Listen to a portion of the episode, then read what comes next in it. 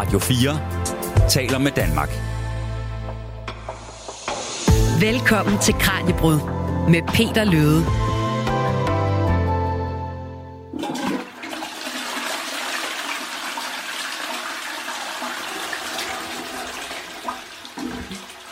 Når du sidder på toilettet, så har du måske haft den oplevelse, at du har skulle presse lidt ekstra hårdt for at få noget ud, eller måske har du prøvet det direkte modsatte, altså at du faktisk skulle kæmpe for at holde det inde, så du kunne nå dig ud i tide.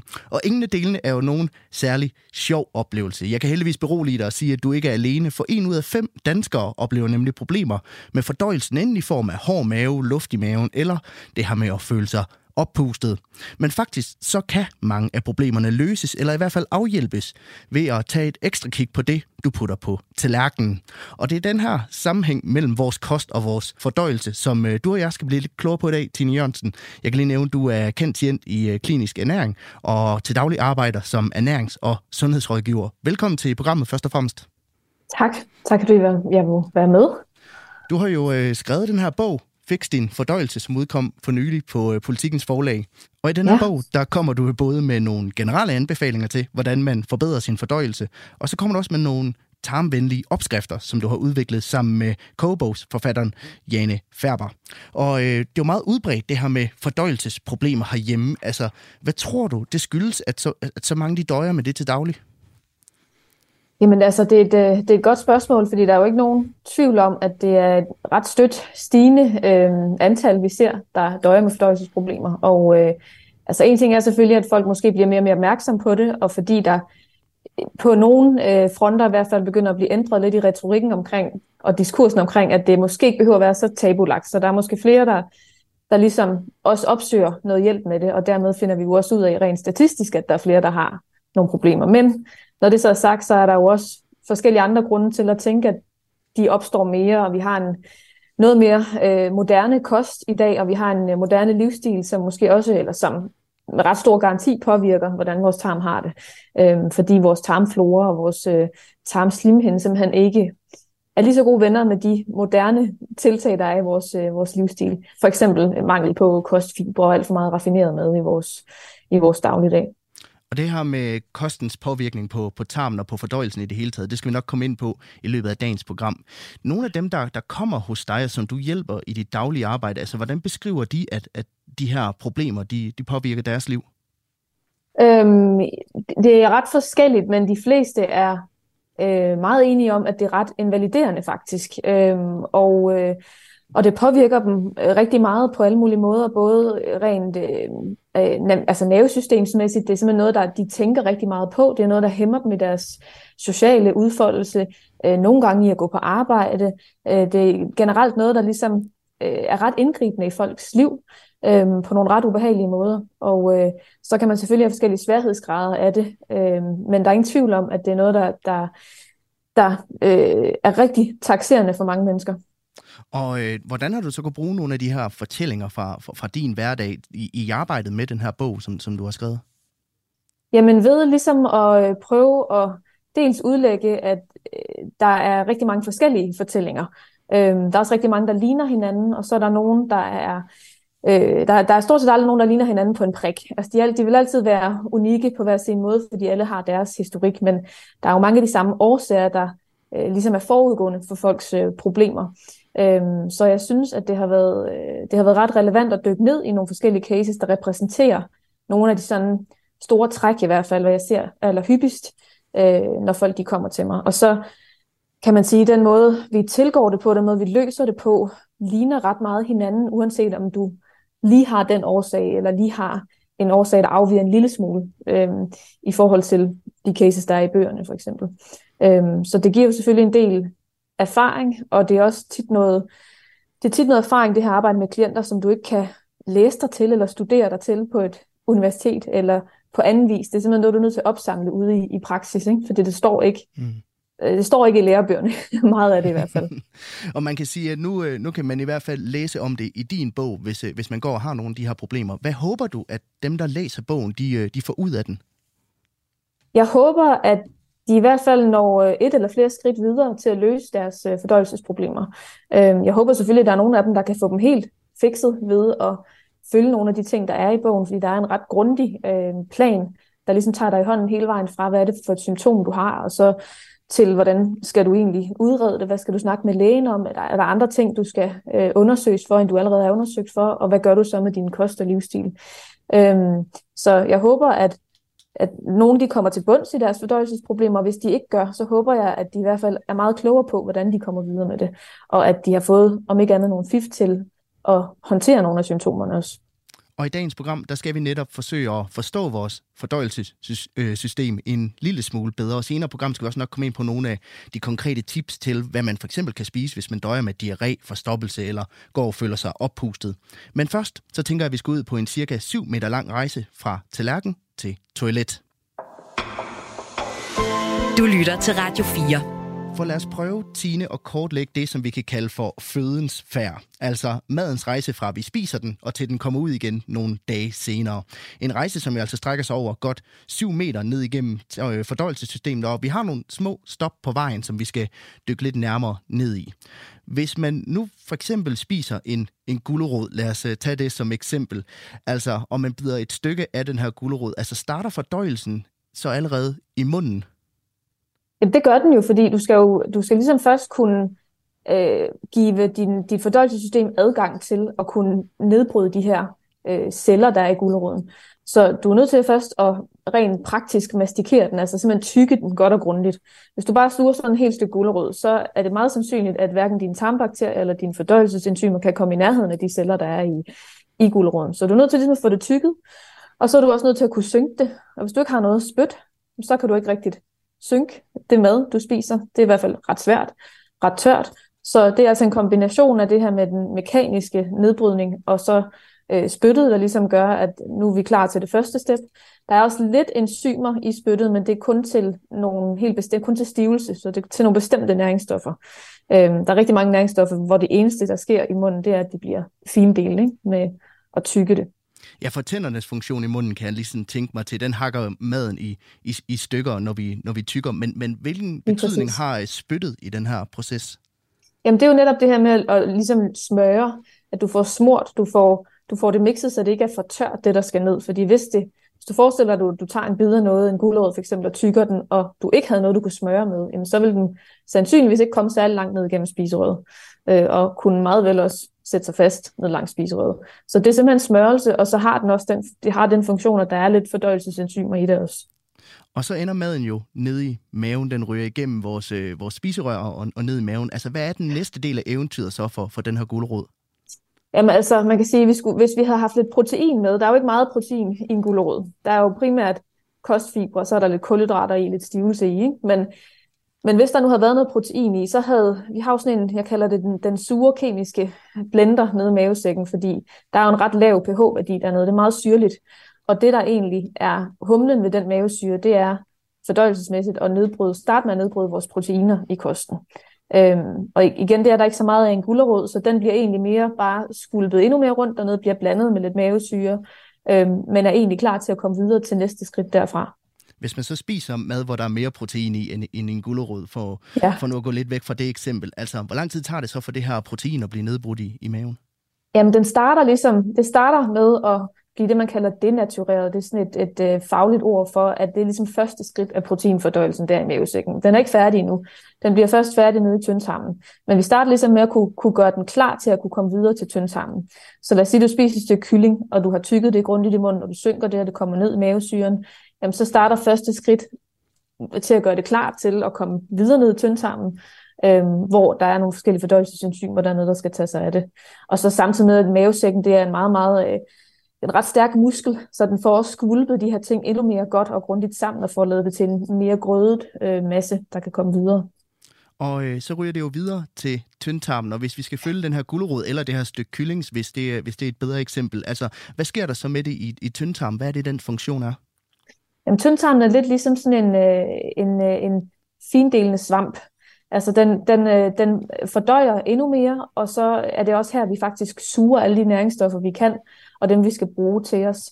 Så nede i tyndtarmen vil vi gå i gang med at, og, og, findele endnu mere, men vi vil også have de her små sakse, som jeg plejer at kalde fordøjelsesenzymer. Altså, det er simpelthen nogle små ja, små sakse, der skal klippe maden endnu mere over, sådan at den her svamp, vi har i tyndtarmen, den kan få de her næringsstoffer hen over tarmslimhinden. Fordi hvis de ikke kan komme henover, så er der ikke nogen næringsstoffer til resten af kroppen. Øhm, så det er egentlig her, det meste af den slags magi foregår, det er i tyndtarmen. Så alt, hvad der kan findeles, alt, hvad vi har små sakse til at klippe over, og alt, hvad vi kan suge til os af næring, det gør vi her. Og det her mad og væske, der optages af, af, af den her svamp, altså hvor, hvor forsvinder det så hen? Jamen, så har vi jo øh, en, et utal af andre celler i hele kroppen, der skal bruge det. Så det ryger ud i blodbanen, og noget af det ryger ud i lymfen, og så kommer det jo blive transporteret rundt til øh, alle de andre respektive steder, der skal bruge det i kroppen. Så der skal jo også bruges nogle, noget D-vitaminer, der skal bruges noget glukose, og der skal bruges nogle proteiner forskellige andre steder i kroppen. Ikke? Øhm, og det ryger rundt med blodet og med, med lymfen. Og øh, så når guleroden eller kyllingen jo så videre til tyktarmen, og det er jo bakteriernes territorie. Er det ikke rigtigt?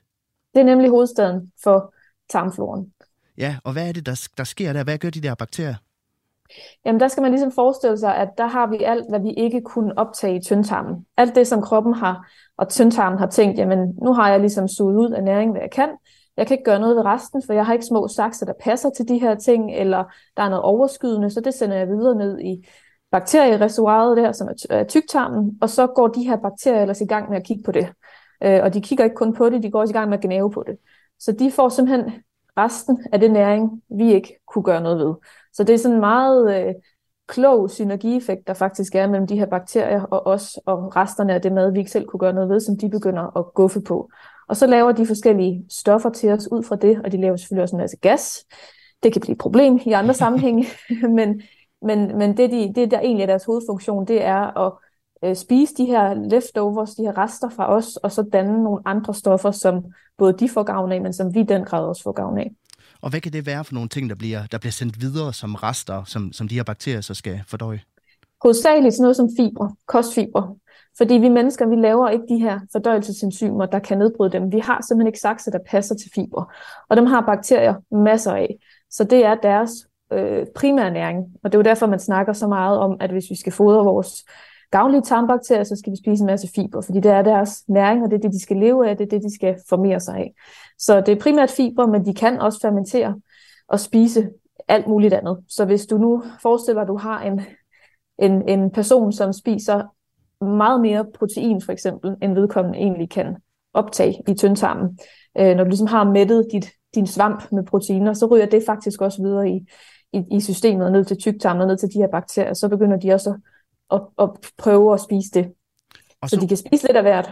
Og så kommer det jo hele videre til endestationen, nemlig i endetarmen. Altså, og her ligger det så bare og venter på at, at, at komme ud, eller hvad? Ja, det kan du sige. Altså, der er også lidt vandregulering i, ty- i tyktarmen. Altså, der er noget væske, der lige skal kontrolleres. Hvor meget væske skal der være i afføringen? Hvor meget skal vi have tilbage igen i kroppen? Øhm, for dels at afføringen kan komme ud, men også så vores væskeindhold i kroppen bliver vedligeholdt.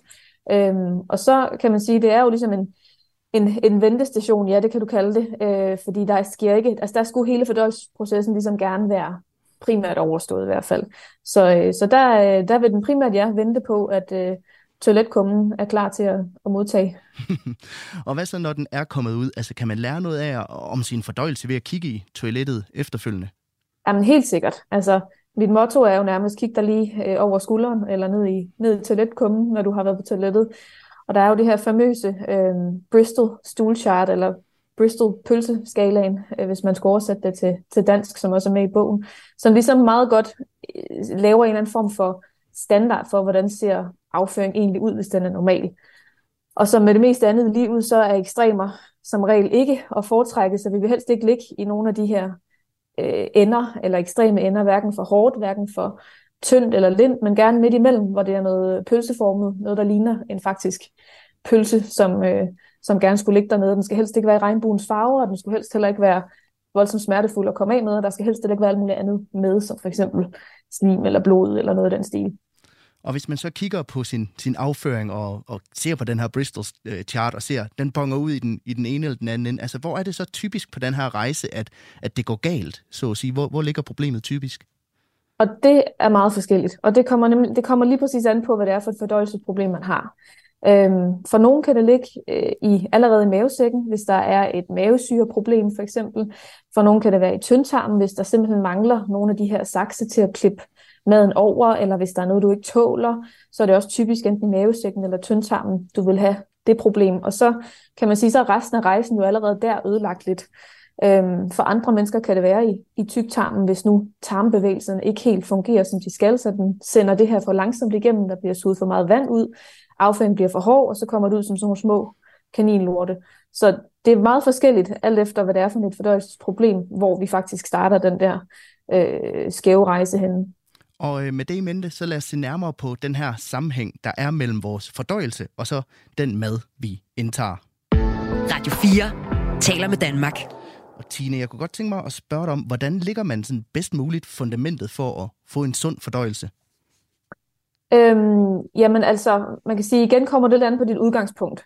Øh, og der har jeg jo bogen ligesom sat det op sådan, at, øh, at der i hvert fald er en, et form for fundament, du kan prøve at gå efter til at starte med.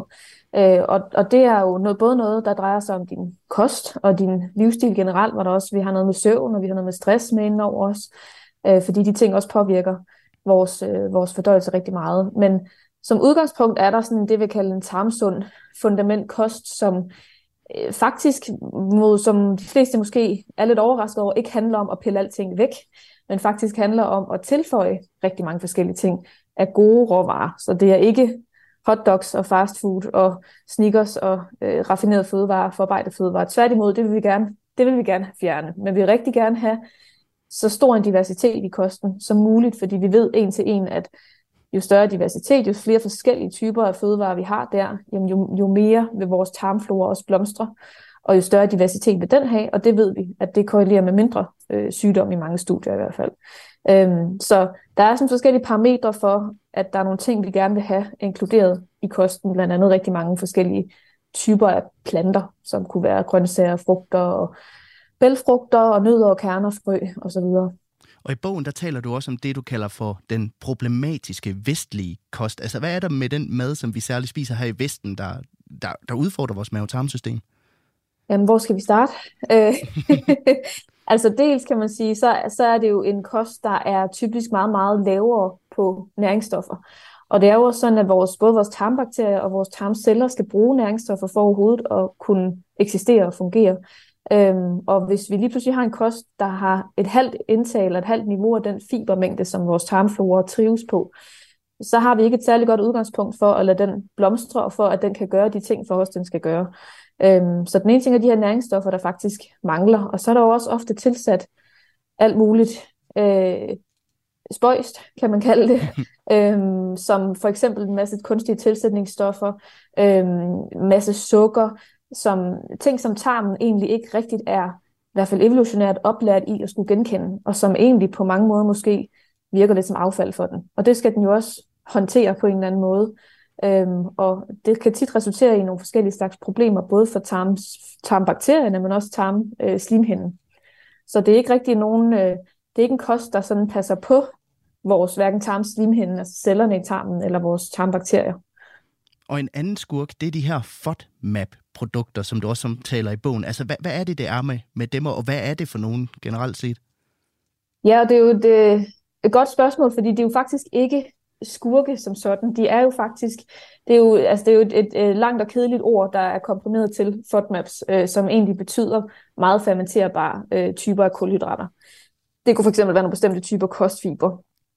Øhm, og de er jo faktisk, mange af dem, rigtig gode. Altså hvis du har en tarm i balance, så er det nogle stoffer, du faktisk rigtig gerne vil have en masse af, fordi det er nogle af dem, der får den til at blomstre. Det er noget, der fodrer de her gavnlige bakterier rigtig meget. Men problemet opstår, hvis du har en ubalance i fordøjelsen, fordi så er det muligvis den, du kommer til at fodre, hvis du giver den gas med lidt for meget af de her FODMAPs. Øhm, så derfor kan de blive en midlertidig skurk for nogen, der i hvert fald har irritabel tarm eller andre fordøjelsesproblemer øhm, fordi de netop går ind og giver anledning til sådan en overproduktion af for eksempel luft og vand i tarmen, og det kan give nogle gener. Men er løsningen så bare at skære dem helt fra i, i sin kost, eller hvordan skal man gribe det an? Det er der nok nogen, der kunne have lyst til, men øh, det er ikke smart på den lange bane at gøre det. Det er det, man ligesom kan kalde en terapeutisk kost. Og en terapeutisk kost betyder, at det er noget, du gør i en periode for at reparere et problem. Øh, vi ved også, at FODMAP-kost på den lange bane ikke er smart for tarmfloren, fordi du går ind og netop øh, hæmmer væksten af nogle af de her gavnlige bakterier. Og det kan være okay for en periode, mens du prøver at fikse et fordøjelsesproblem, men på den lange bane er det vigtigt, at du faktisk har nogle af de her ting i kosten, for at få din tarmflora til at blomstre så meget som muligt. Øh, men det kan være en symptomlindrende løsning øh, på den korte bane i hvert fald. Men hvordan genintroducerer man dem så i sin diæt, når man først har haft dem, når man har haft dem ude af, af sin kost, så skal man jo have dem ind igen på en eller anden måde? Ja, og, og, øh, og der er jo, altså man kan sige, det er jo en, en ret velundersøgt øh, kost- eller diættype, og der er jo en helt plan for, hvordan man kan gøre det, og, og, øh, og der er en helt sådan, øh, nogle retningslinjer for, hvordan du bedst muligt gør det. Jeg har også en lille schema med i bogen omkring det, men, men det er jo simpelthen noget med, at der er, der er fem grupper af de her FODMAPs, og øh, efter at have haft dem ude i, i nogle uger, jamen, så kan man simpelthen prøve gruppe for gruppe, og prøve at genintroducere dem, og så se, er det den gruppe, eller er det den gruppe, du reagerer på.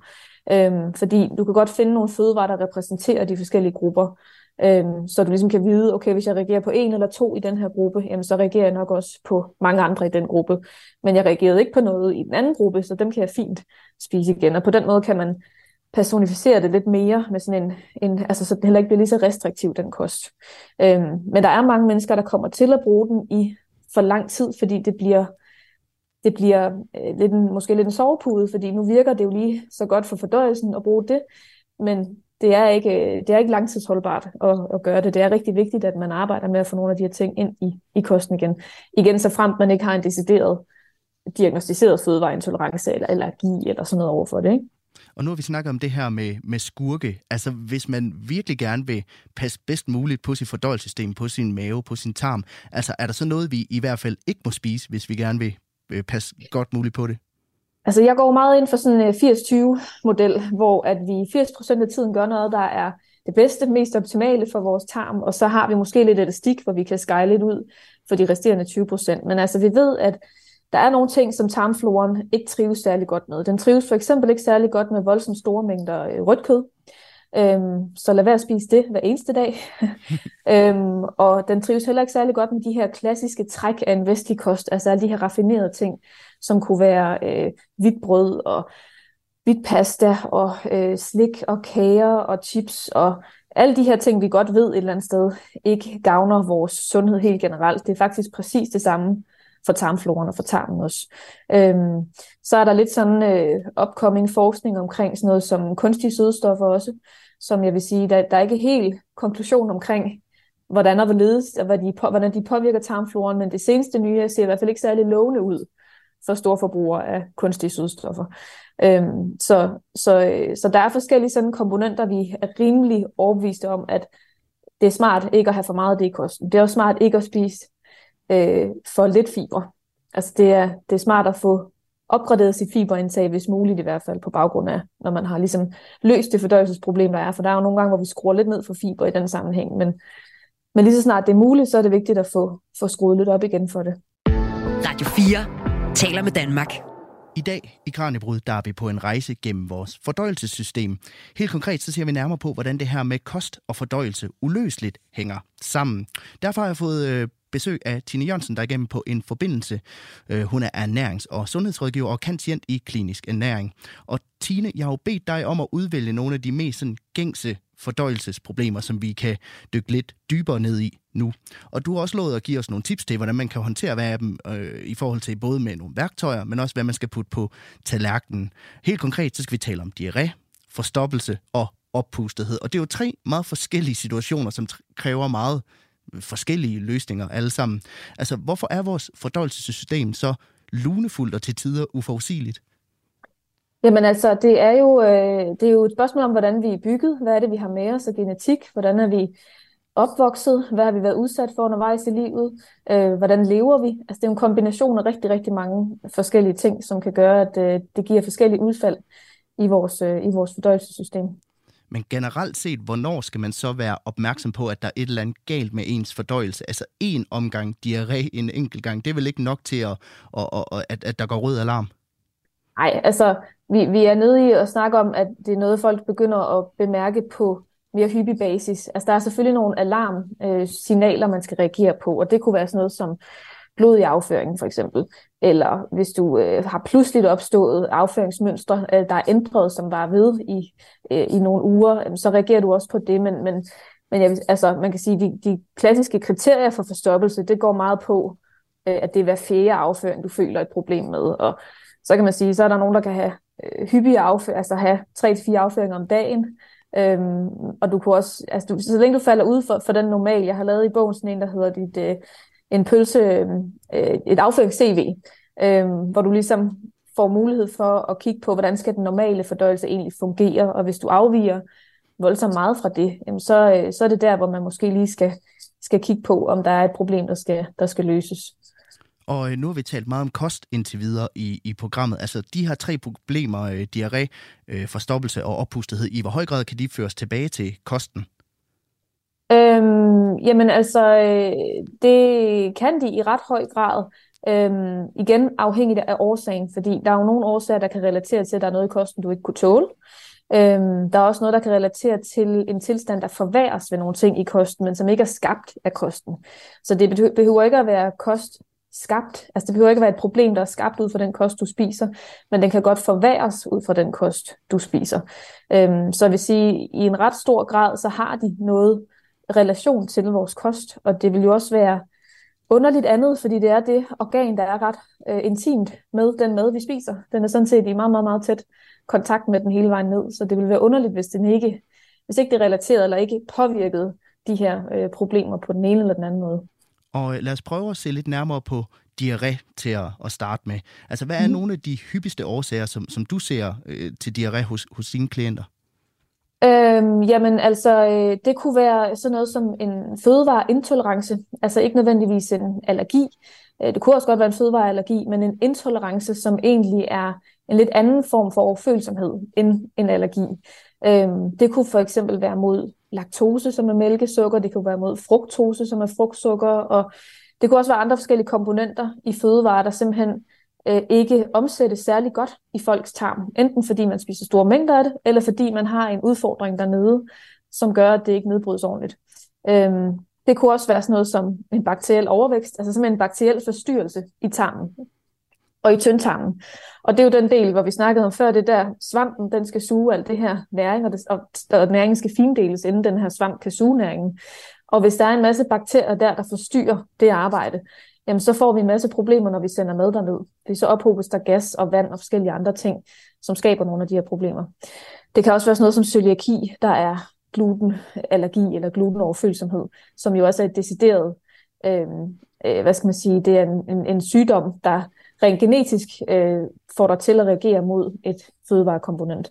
Så igen der har det jo rigtig meget med vores øh, fødevare at gøre også. Ja, det varierer, øh, kan jeg høre, enormt fra, fra den enkelte person til den enkelte person. Altså, hvordan fastslår man den præcise årsag til, til diarréen? Jamen, der er selvfølgelig nogle undersøgelser, man kan råde klienten til, eller råde personen til at, øh, og, øh, at få foretaget, alt, alt efter hvad det er for nogle symptomer, der ligesom bliver beskrevet. Og man kan sige, at diarré er jo en ting, men der kan også følge andre symptomer med. Det kan være, hvordan ser den ud? Er den grønlig, eller er den gullig? Jamen, så er det måske, fordi der er noget med et galleproblem. Øhm, at den kommer den altid i forbindelse med, at du lige har spist, jamen, så kan det være, at der er et eller andet øh, netop allergisk, vi skal kigge på, eller intolerancemæssigt, vi skal kigge på. Så, så det er helt klart øh, noget med også at sende dem til lægen, hvis de ikke allerede har været det, øh, med en liste af øh, mulige øh, undersøgelser eller ting, de skal drøfte med, med, med lægen, hvis ikke de allerede, som sagt, har fået det, har fået det gjort, fordi jeg vil sige, der, der er diagnostik en rigtig vigtig del, for at vi får fundet den rigtige årsag og kan arbejde med det. Og når I så har fundet ud af den rigtige årsag og fået øh, øh, øh klient er blevet diagnostiseret, altså hvad er det så for nogle værktøjer, som, som du giver dem med? Det svinger vel også enormt meget fra person til person? Det gør det nemlig, og det, det gør det, fordi at årsagerne de jo kræver hver deres løsning mange gange. Men man kan sige bredt set, hvis vi snakker sådan noget som diarré, så er der altså, så er der nogle grove træk i øh, kosten og livsstil, man kan gå ind og lave fælles. Og det er også derfor, at det kan lykkes at lave sådan en bog, hvor man jo går ind og laver mange af de her træk fælles i forhold til maden i hvert fald. Fordi der er nogle ting, som, som, man kunne, som, de har, som uanset hvordan de rent opstår, så har man det til fælles. Og det kunne for eksempel være, at det er svært at fordøje rå grøntsager, eller rå ting, ting, der kræver rigtig meget forarbejdning i tarmen. Det har man som regel svært ved, uanset hvilken årsag til diarré du måtte have. Øhm, så derfor kan man godt lave en kost og skræddersy en kost på baggrund af, at der er nogle fælles træk på den måde, der, der går igen. Og om lidt, så skal vi se nærmere på det stik modsatte af diarré, nemlig forstoppelse. Men inden da, så skal vi lige vende blikket mod toppen af kroppen og se, hvordan vores kost påvirker vores hjerne. Du lytter til Kranjebrud på Radio 4. Min kollega Maja Jensen har nemlig tidligere lavet et program om hjernemad og madvaner. Og her talte hun med lektor Per Bendix Jeppesen fra Institut for Klinisk Medicin på Aarhus Universitet. Og han fortalte, at man altså sagtens kan påvirke sin hjerne med den mad, vi indtager. Altså hjernen øh, er jo styret af mange af de her neurotransmitterstoffer, øh, og det ved vi altså, at det er for eksempel noget som øh, serotonin og dopamin, som er nogle af de mest kendte af dem. Og det ved vi, at de er meget styret af den kost, du spiser. Så balancen med hensyn til mængden af dem, det er simpelthen styret igennem vores kost. Øh, og derfor ved vi, at kosten har en stor betydning også på, på vores, vores hjerneaktivitet og den måde, hjernen fungerer på. Ja, og så der er mange forskellige øh, stof af B-vitamin er godt og antioxidanter, ja. men altså, kan du komme med nogle eksempler på specifikke madvarer, der er en, en ja, superfood for, for hjernen, ja. hvis vi skal kalde det det? Ja, altså vi ved jo, at stoffet kolin ved vi, er utrolig vigtigt i den sammenhæng, og det, det, de fødevarer, hvor vi finder kolin i, det er for eksempel øh, grøntsager af forskellige arter, det er lige fra broccoli til ja, grønkål, som jeg også nævnte før, hvidkål, soja, øh, for eksempel, øh, og også i æg og fisk for eksempel finder du også øh, høj indhold af kolin, som vi ved er, er en, en vigtig. Øh, det er fordi det er en, øh, hvad skal man sige, den der er med til at udvikle en af de her transmitterstoffer, det hedder acetylkolin, øh, hvor, det, hvor det er en vigtig parameter i den sammenhæng. Så vi ved, at det er øh, helt klart, at det, det vil kunne ændre nogle ting med ens hjerneaktivitet, hvis man også ændrer kosten i den sammenhæng. Ja, og når du siger transmitterstoffer, altså er det noget i forhold til min hukommelse, eller er det, hvordan min hjerne kommunikerer i det daglige, eller hvad, hvad, hvad er det? Jamen, det er både hukommelse, og det, det, hænger, det hænger lidt sammen med det andet. Og jeg skal også sige, at jeg er ikke hjerneforsker nogen art, men, men, men jeg har alligevel tilgang til, hvordan, hvordan ting biologisk kan, kan fungere.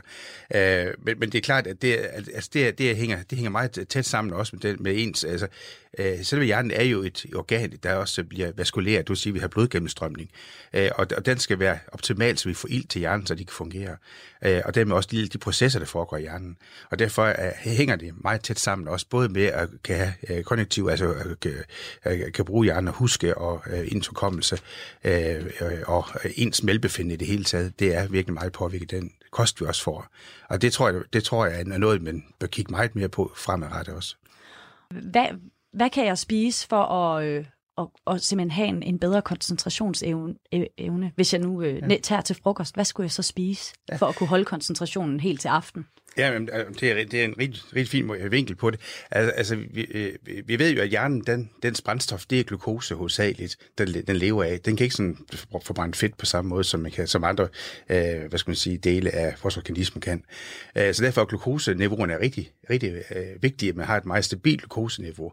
Og der har vi hormoner, der skal prøve at regulere. Vi har insulin, der får den til at falde, og at det bliver optaget i vævet, og vi har et andet hormonstof, det her glykagon, som gør, at den stiger, hvor vi frigiver glukose for leveren. Og det gør vi simpelthen for at have et meget stabilt niveau, fordi vores hjerne skal bruge glukosen for at kan fungere. Ja. Hvis man får for lavt øh, glukoseniveau, det er det, man ser med diabetikere blandt andet, så, så mister man bevidstheden, fordi hjernen ikke kan fungere så.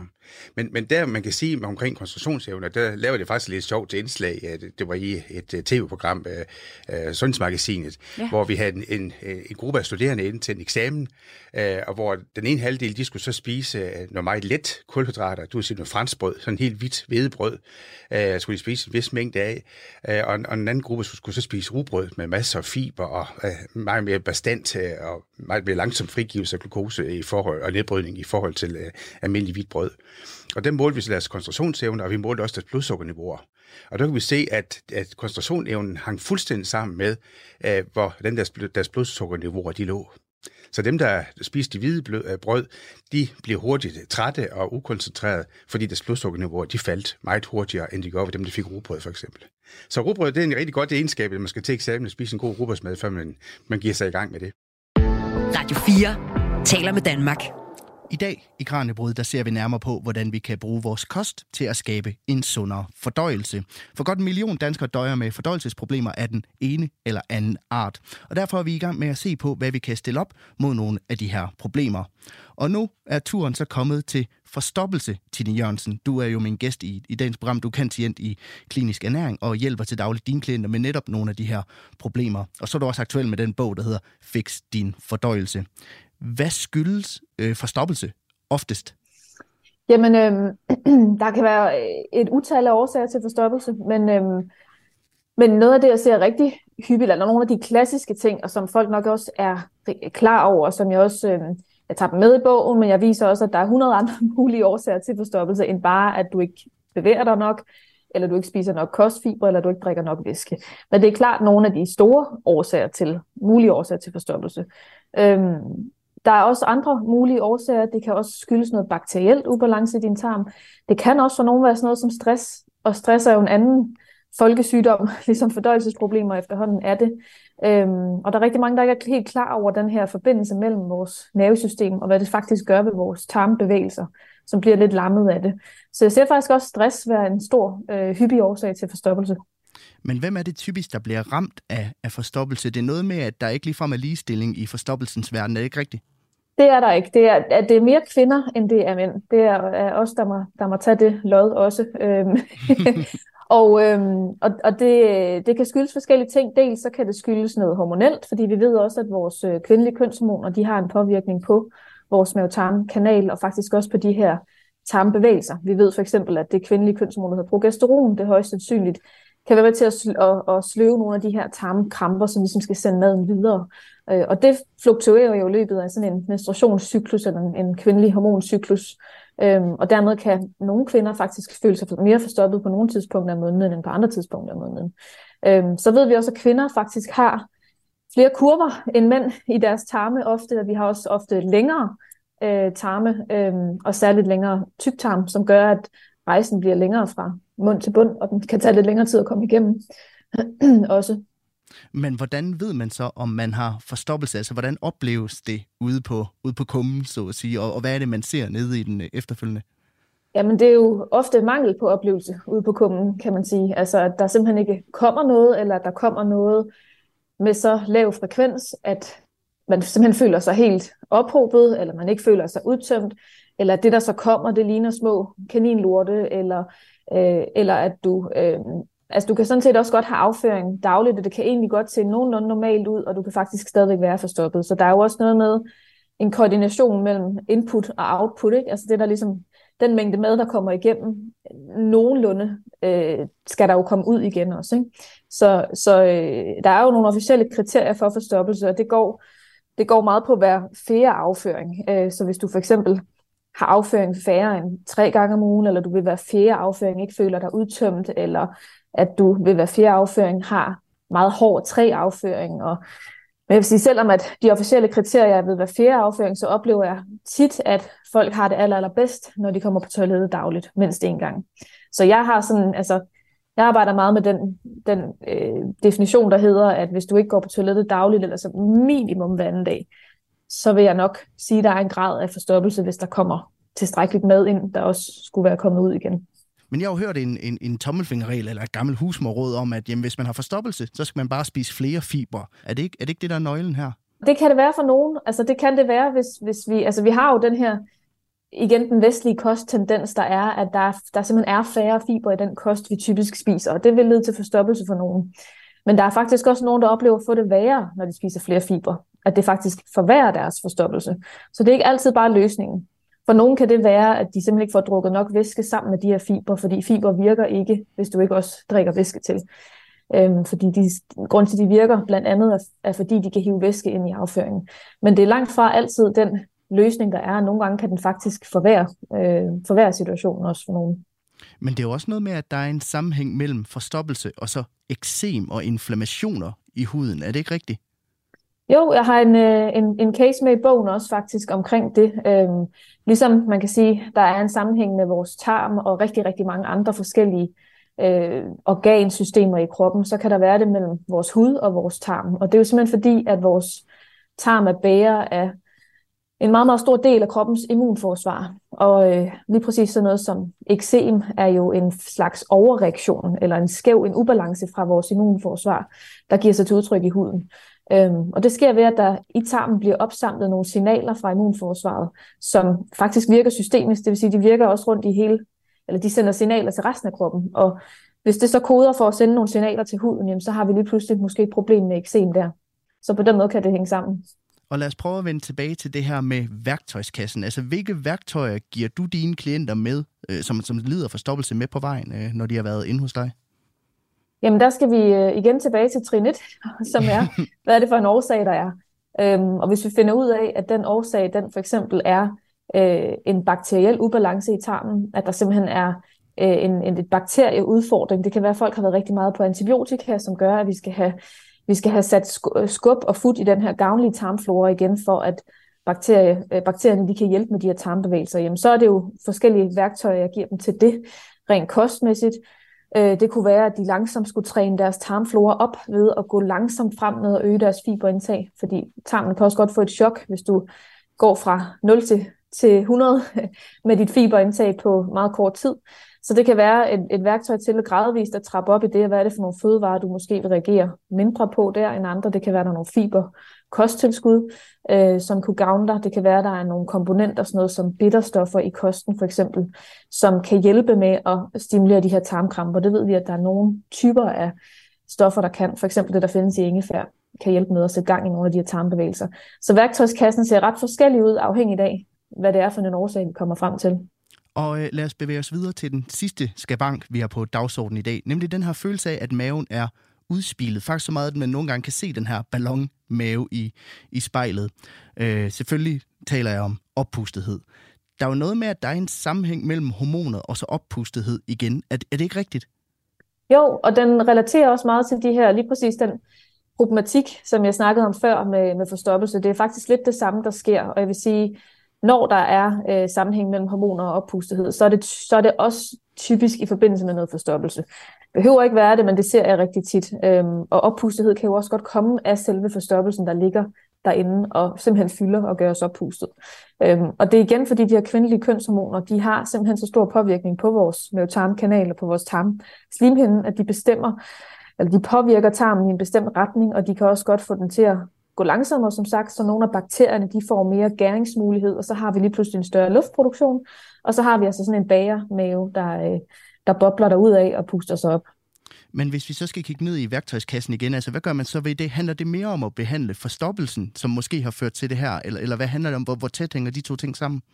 Ja, for hvis du så går tilbage på din rejse og ser, hvad er egentlig min årsag til oppustethed, og du finder ud af, at jeg er jo også forstoppet, så vil det være en meget, meget sandsynlig, op, øh, sandsynlig årsag til din oppustethed. Og så handler det om at gå i gang med at behandle forstoppelsen for også at komme ind med oppustetheden. Du kan godt have en oppustethed, der ikke har med forstoppelse at gøre. Og så er du nødt til at kigge, kigge på den rejse på en anden måde. Øhm, og der kan også godt være nogle fødevaremæssige ting, eller nogle, nogle livsstilsmæssige ting, som folk reagerer på, som er de simple årsager til deres oppustethed. Øhm, det kunne for eksempel være, at man stress spiser, fordi så sluger du en masse luft med, som jo også kommer til at ligge i tarmene. Det kunne også være, at du nærmest kun drikker dansk vand med en masse kulsyre i, hvor det jo ligesom er gasser, du får ind i tarmen på den måde, og som også kan fylde. Det kan være, at du har hang til at spise rigtig mange øh, kunstige sødestoffer, der kan ligge ned i tarmen og, øh, og fermentere og gære, sådan at den også puster sig op, fordi det danner en masse gas. Der er forskellige ting, du ligesom kunne være lidt overfølsom for i kosten, eller bare få indtaget øh, for meget af. Hvor, hvor, hvor, hvor tæt en sammenhæng er der mellem at have luft i maven og så være oppustet? Er det det samme? Ja, nej, det er ikke helt det samme, fordi oppustethed er faktisk en følelse. Det er følelsen af, at du føler et tryk indenfra. Udspillet mave, det er det, du kan se. Det er, når du ligesom kan se ballonmaven. Og luft i maven, ja, det er jo, når du så kan mærke, at det enten bobler derinde, eller der er nogle brutter, der skal ud. Øhm, men du kan egentlig godt være oppustet, uden nødvendigvis at mærke særlig meget luft. Det kan være, fordi luften ikke kan passere. Det kan være, at der sidder noget forstoppelse derinde, hvor luften simpelthen får svært ved at komme igennem tarmen og komme ud. Det kan også godt være, at det ikke er luft, der giver dig din oppustethed, men måske er væske, øh, i stedet for, fordi hvis der er noget inflammation eller irritation i tarmslimhinden, så kan det godt ophobe lidt væske også, og det fylder også i tarmen.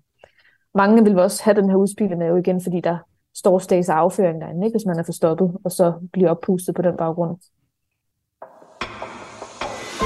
Du lytter til Radio 4. Tine Jørgensen, kantient i klinisk ernæring og til dagligt ernærings- og sundhedsrådgiver. Tiden den øh, flyver jo afsted, og indtil nu i programmet, der har vi jo talt ret meget om kostens indvirkning på vores fordøjelsessystem. Men der er jo andre veje til en god fordøjelse, og der er nogle af dem, som vi har været lidt ind på før, men jeg tænker, vi skal dedikere udsendelsens sidste fem minutter til at tale lidt om nogle af dem, lidt mere dybdegående. Er der nogle situationer, hvor det her med at ændre på sin kost stort set ikke ændrer noget på de problemer, man har? Ja, det er der faktisk, og, øh, og det oplever jeg i høj grad, hvis, hvis noget af det skyldes øh, vores nervesystem. Og med nervesystem mener jeg med andre ord stress.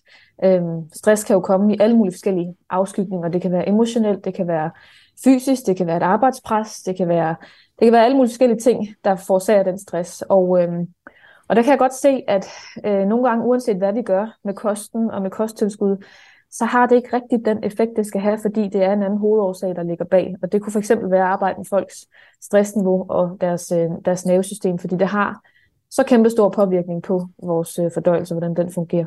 Men hvor tæt hænger det her med nerverne og, og fordøjelsen sammen? Det, det lyder som to ting, der, der ikke umiddelbart burde gå ind og, og påvirke hinanden.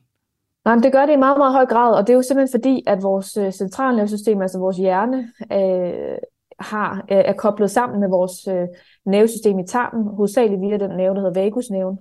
Og øh, den er jeg meget glad for at snakke om, fordi det er ligesom den hoved, øh, hovednæve, der forbinder de signaler, der bliver sendt mellem vores hjerne i hovedet og vores hjerne i tarmen, kan man kalde det. Der er en grund til, at man kalder tarmen for vores anden hjerne, fordi den faktisk har hele det her nervesystemsapparat. Øhm, og, og det kan vi simpelthen påvirke ved, hvilket, øh, hvilket hvad skal man sige, tilstand vi er i i vores, øh, i vores nervesystem i, i, øh, i, i hovedet. Øhm, så hvis vi nu for eksempel er i sådan en fight-or-flight situation, hvor vi er stresset, så vil kroppen helt fysiologisk lukke ned for fordøjelsen, fordi det er ikke vigtigt i sådan en overlevelsessituation. Øhm, og kroppen kan jo ikke finde ud af, om vi løber fra en løve, eller fra en dum chef, eller fra et eller andet økonomisk problem, eller hvad det end måtte forårsage vores, vores stress. Øhm, det, det, kan, det kan hjernen ikke finde ud af. Så den siger bare, at vi er, i en, vi er i en, i en overlevelsessituation, vi skal ikke fordøje lige nu, det stopper vi med, så sender vi blod til hovedet og til, til de store muskelgrupper, så vi kan løbe og tænke i stedet for. Øh, og sådan, sådan en tilstand går vi jo mange i. Mange mennesker går i den i, i rigtig lang tid, uden at, uden at vide det. Og noget andet, der hænger sammen med det her med stress, det er det her med søvn. Men det er også noget af det, du nævner, der faktisk er ret vigtigt for en god fordøjelse i, i bogen. Altså, hvilken indflydelse har søvn på, på, på vores øh, fordøjelsessystem? Jamen igen, fordi det påvirker vores nervesystem, men en meget, meget sådan konkret øh, måde, det påvirker vores fordøjelsessystem på, er jo de her søvnhormoner. For eksempel melatonin og også vores lykkehormon serotonin. Vi ved jo, at serotonin produceres i en meget, meget stor grad i vores tarmsystem. Og, øh, og serotonin bliver omdannet til søvnhormonet melatonin. Og hvis vi ikke sover nok, så har vi ikke lige så meget melatonin. Og vi ved, at de to hormoner, de påvirker faktisk, hvordan vores tarm bevæger sig, og hvordan vi mærker øh, nervesignaler fra tarmen, og hvordan vi mærker smerte i tarmen. Så igen, en, en, en usammenhængende søvn, eller en for dårlig søvn, øh, for dårlig søvnkvalitet, vil også påvirke, hvordan du mærker din tarm faktisk. Men så er der også det her med motion, som jo også er en, en, hvad kan man sige, en ekstern faktor, der går ind og, og påvirker fordøjelsessystemet. Altså, hvad er det for en indvirkning, som motion har på, på vores krop? Jamen mange igen, men, men øh, en helt konkret en er også, at vi faktisk ved, at uafhængigt af andre faktorer, uafhængigt af hvad vi spiser, hvordan vi sover, hvordan vi stresser, så ved vi, at motion kan påvirke sammensætningen af vores tarmbakterier i tarmen. Øh, og det er egentlig ret imponerende, at, den har den, at det kan have den effekt på vores tarmbakterier på en gavnlig måde. Øh, og det er bare en af de måder, motion øh, kan, kan påvirke, hvordan vores fordøjelse fungerer på. For vi ved, at når tarmfloren har det bedre, så har vi det som regel også bedre i vores fordøjelse. Radio 4 taler med Danmark. Og øh, vi begynder så småt at bevæge os ind i slutningen af dagens program, men øh, jeg har to spørgsmål tilbage til dig i, i dag, Tine. Jeg kunne godt tænke mig at høre, altså, hvad skal man gøre, hvis man mistænker, man har mere end bare almindelige maveproblemer en gang imellem? øh, så synes jeg, at det første skridt, det er, at man opsøger sin læge. Øh, det, det synes jeg simpelthen skal være det, det første øh, skridt på vejen for, at man bliver klogere på, er der noget, der skal tages hurtigt? Altså skal man tage sig hurtigt af det her problem? Er der noget alvorligt involveret? Det er jo vigtigt at få udelukket de ting i hvert fald, inden man ligesom giver sig i kast med øh, kun at kigge på sin livsstil og så videre. Ikke? Der skal vi ligesom vide, hvad vi har med at gøre, og det er altså lægen, der er det første skridt der. Og hvis der var en pointe, som du gerne vil have, at lytterne tager med fra, fra dagens program i dag, altså, hvad skulle det så være? Jamen, så synes jeg, at det skal være, at øh, man skal huske, at forskellige fordøjelsesproblemer, de løses på forskellige måder. Og det er også derfor, at i bogen har forsøgt at sætte det op som, at der er øh, fem forskellige strategier for fem forskellige fordøjelsessymptomer, øh, fordi det er ikke de samme veje, vi nødvendigvis skal gå af med de her forskellige typer af fordøjelsesproblemer. Forstoppelse kræver noget andet end diarré gør, og det kan faktisk nogle gange være lidt, lidt modsatvirkende ting, man skal gøre. Øhm, så det, det er vigtigt at huske på, at der ikke, vi kan ikke bare skære det hele over øh, med en kamp, og vi er nødt til at, øh, og, og, øh, at huske, at der er forskellige løsninger på forskellige problemer. Det bliver alt, hvad vi når i dagens program. Tine Jørgensen, tusind tak, fordi at du ville gøre mig klogere på fordøjelsen her i dag. Selv tak. Bogen Fix din fordøjelse, som du har skrevet sammen med Jane Færber, den kan købes i de fleste boghandlere. Nu er det blevet tid til nyheder her på Radio 4. Jeg hedder Peter Løde, og programmet er produceret af Videnslyd for Radio 4. Tusind tak for i dag.